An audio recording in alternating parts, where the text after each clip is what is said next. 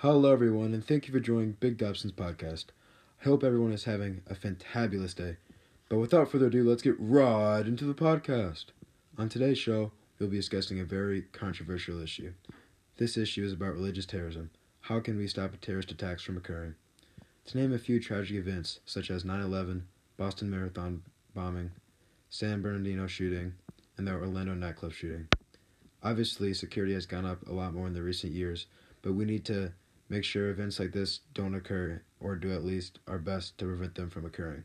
I think airports shouldn't personally check bags to ensure nothing illegal is on them. Everyone on a plane should be background checked to see their past. If their past is really sketchy and there would be a reason to think they're planning to do something bad, then they should be denied entry onto the plane. Also, for public sporting events, everyone should be taken through security, whether it's college or professional. Safety for everyone should be the biggest concern. I think social media has people brainwashed into doing terrible things. People on social media can convince someone to do pretty stupid things. We need to teach kids from a young age to, to use it responsibly. I would also like to think if we treat everyone nice, then nobody would do these things to each other. It might seem silly, but we should all follow the golden rule in life. I think these are some of the biggest reasons this attacks keep on happening, and there are ways we can prevent them from happening. After this short advertisement from our sponsor Wendy's, I have a special guest joining the show to answer some questions about this topic. Mm, is that a Wendy's Frosty? Yeah, and right now they're only 50 cents. The 50 Cent Frosty is back. So if you need your Frosty fix, we got you. Great guest and Patrick Steele. That man has lots of bright ideas. I agree with just about everything he said. Terrorism is hard to prevent, but making security tougher and being better humans is a good step in the right direction. Well, that's about it for today's podcast. I would like to thank everyone for listening. See you next time on Big Dobson's podcast. Peace out. Whoop. Today's guest is Patrick Steele. Patrick, how you doing today, bud? I'm doing great. How are you doing? Thank you. I'm good as well. Glad to have you on here today. Yeah, Well, thanks for having me. man. It's a yep. pleasure. Honestly, it's great to have you here. Well, I just have a few questions for you about terrorist attacks. Let's hear 'em. Okay, so obviously you know about 9 11, the Boston Marathon shooting, and other terrorist attacks that have happened.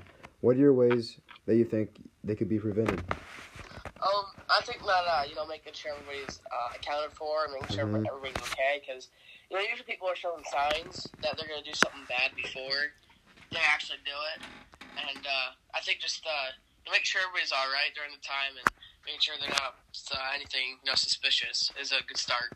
Mm-hmm. So, do you think social media has played a role in these events and brainwashing people to do terrible things?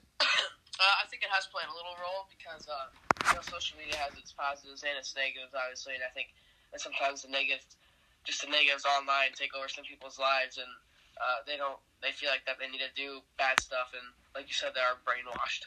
Mm-hmm. So, do you think if everyone was nicer to each other, then such events like this wouldn't even happen?